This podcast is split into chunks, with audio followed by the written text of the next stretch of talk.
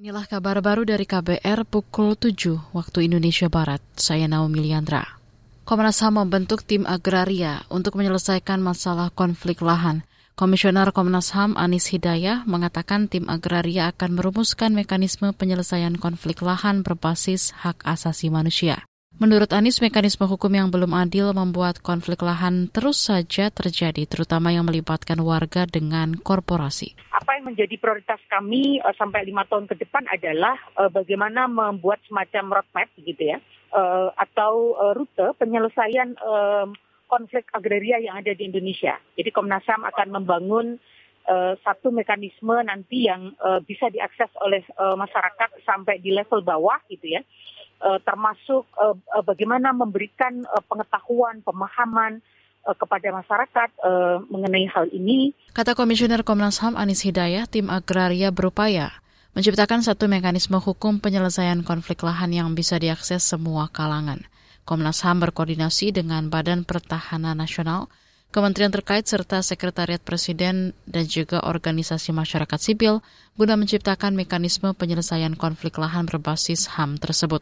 Sebelumnya, Konsorsium Pembaruan Agraria mencatat tahun lalu ada dua ratus dua belas konflik agraria di tiga puluh empat provinsi.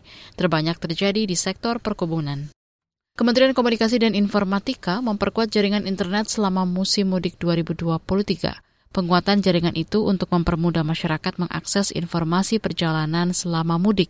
Direktur Informasi dan Komunikasi di Kominfo Septriana Tangkari mengatakan, aktivitas mudik membutuhkan persiapan yang optimal, salah satunya terkait jaringan internet. Biasanya setiap tahun Menteri Kominfo akan mengecek kesiapan telekomunikasi di jalur-jalur yang padat sehingga tidak ada sehingga ketika ada rekayasa lalu lintas bisa segera dikomunikasikan dan jangan jaringan yang ada akan membuat Anda dapat nyaman. Karena jaringan internet yang didapat oleh Bapak Ibu tanpa adanya komunikasi antar E S D Internet Service Provider nggak akan bisa berjalan. Jadi uh, kami juga bekerja sama dengan teman-teman dari Telkom, Telkomsel, E S D Aksiata dan yang lainnya untuk bisa memberikan pelayanan publik kepada seluruh masyarakat Indonesia dengan baik.